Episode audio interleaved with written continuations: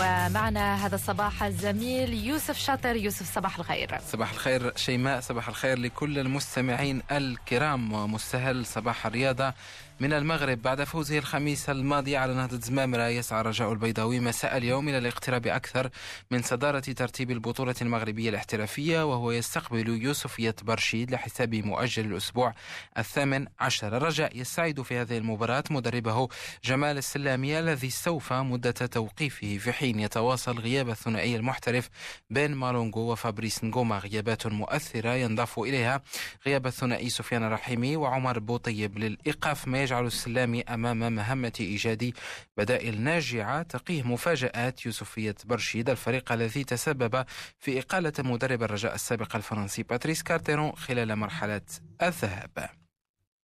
نتحول إلى تونس عودة الدوري التونسي لكرة القدم بشكل رسمي. لم تغير كثيرا من ملامحه انتصارات وترجي متواصلة هذه المرة على حساب مستقبل سليمان بهدفين لهدف واحد. فوز رفع به الترجي فارق النقاط عن أقرب مطارديه النادي الصفاقسي إلى 13 نقطة. صفاقسي الذي يلعب اليوم على أرض اتحاد تطاوين. وبالعودة إلى مباريات السبت النجم الساحلي حل ضيفا على شبيبة القيروان ونجح في اقتناص نقاط المباراة كاملة بعد فوزه بثلاثة أهداف.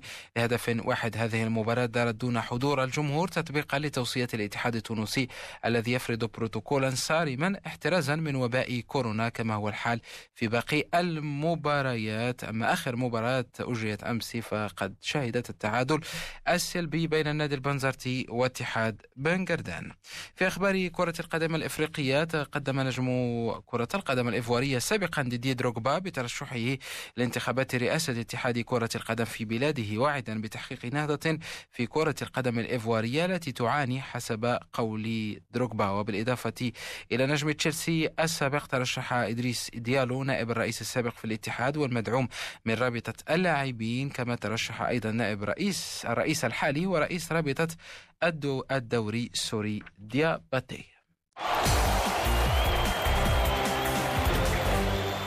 كرة القدم الأوروبية الآن والبداية من إنجلترا ونهائي مسابقة كأس الاتحاد الإنجليزي حيث توج أرسنال بلقبه الأول مع المدرب ميكيل أرتيتا الذي نجح في هزم تشيلسي في المباراة النهائية التي انتهت بهدفين لهدف واحد واستفاد ال Gunners من تألق الجابوني بيير إيميريك أوباميونغ الذي سجل ثنائية فريقه هذا الفوز سيمنح أرسنال بطاقة مباشرة إلى مسابقة اليوروبا ليج الموسم المقبل. من إنجلترا إلى إيطاليا والجولة الأخيرة من الكالتشيو حيث نجح انترناسيونالي ميلانو في إنهاء الدوري في المركز الثاني بعد فوزه على أتلانتا منافسها, منافسها المباشر بهدفين دون رد ليحجز مقعده في دور المجموعات من مسابقة دوري أبطال أوروبا بشكل مباشر. اليوم الحسم فيما يتعلق بالهبوط إلى ال Serie B ليتشي المهدد الأول بالنزول يستقبل بارما مطالب بالفوز وانتظار تعثر جنوا أمام فيرونا.